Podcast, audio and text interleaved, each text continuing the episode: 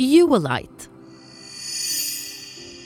I am a whewellite, a calcium oxalate, and I was named after the famous geologist William Whewell.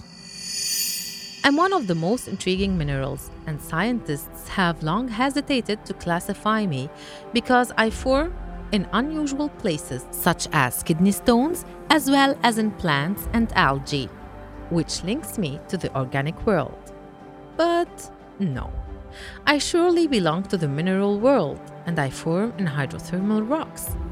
My colors are clear and vary slightly between white and yellow, and sometimes I can be colorless. I have a pearly luster and my crystals are prismatic, and I'm moderately dense.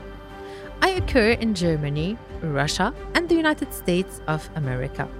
Mineral amateurs hunt me eagerly to add my specimens to their collections.